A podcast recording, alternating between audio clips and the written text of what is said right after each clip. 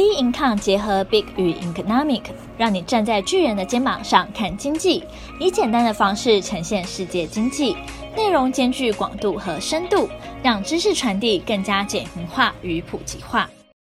各位听众好，欢迎收听本周全球经济笔记。美国就业数据优于预期，美国通过一兆基建案，二零二二年 RCEP 协定生效。美国就业数据优于预期。十一月五号，美国劳工部公布就业数据，美国十月非农就业人口增加五十三点一万人，优于市场预期增加四十五万人，创下三个月来最强劲的就业成长速度。十月失业率从九月的四点八 percent 降至四点六 percent，但与疫情爆发前的三点五 percent 水平仍有一段差距。非农就业数据按部门表现来看。观光与餐旅业就业新增十六点四万人，专业和商业服务新增十万人，制造业新增就业达六万人。美国十月就业成长复苏，主因在 COVID-19 确诊病例数下滑，使得经济憧憬带动复苏，雇主愿意提供更优渥的条件，包括调高薪资、增加福利与提供弹性工时等。加上九月六号起，约七百五十万人无法领取联邦失业补助。据统计，劳工十月平均时薪和去年相比大涨四点九 percent，创下二月以来增幅最高。因此，越来越多民众有重返职场的意愿，带动美国就业市场复苏。公布经济数据的同一天，美国众议院通过约一点二兆美元的基建支出，预计本周拜登将能签署实施。此为美国数十年来最大投资计划之一，内容广泛，涵盖交通运输、环境、宽频等项目。先前争论不休的1.75兆美元预算案，最终众议院以228票对206票表决通过，为最终通过预算案铺路。正式通过的法案仅限基础建设法案，法案内容为既有的联邦基础建设计划重新授权五年期限。并增加五千五百亿美元经费，以改善水源、网络宽频、电力系统等设施。预期华府明年下半年开始拨款，最大笔的支出将集中在二零二四年以后。拜登的经济施政计划中，基建法案为核心项目之一，凸显拜登要为美国提高全球竞争力的愿景。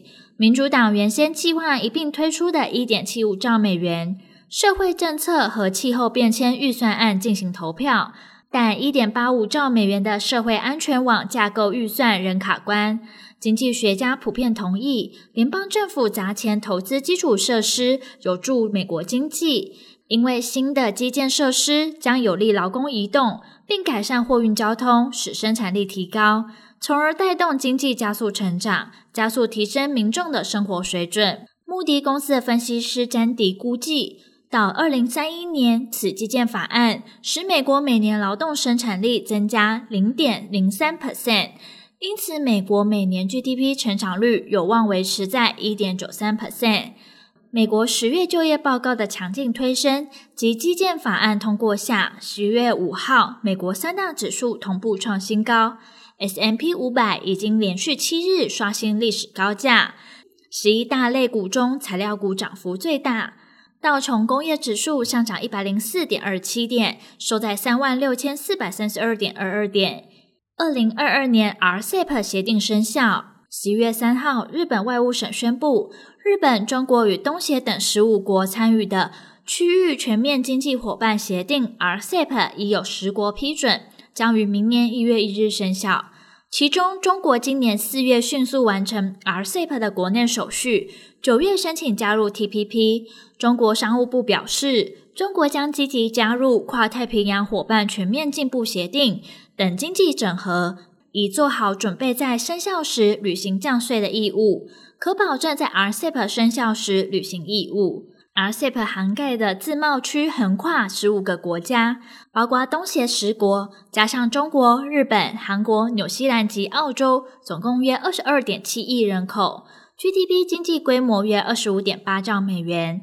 出口总额达五点二兆美元，人口 GDP 与贸易总和约占全球的三十 percent，是目前全球规模最大的自由贸易协定。RCEP 将废除成员国之间汽车零件与农产品等贸易关税，规定保护智慧财产权与电子商务相关的规则等。不过，RCEP 关税废除率为九十一 percent，对自由贸易的规定不如 CPTPP 严格，但以工业产品为主，整体零关税货品逾九成，也没有规定不得扶持国营企业，因此中国得以加入。日本约四十六 percent 以上的贸易额是协定参与国进行的，特别是与作为日本第一大贸易伙伴的中国首次参加同一个经济伙伴关系协定。日本表示，RCEP 关税废除率达九十一 percent，这将是日本与最大贸易国中国之间的第一个经济合作协定 EPA，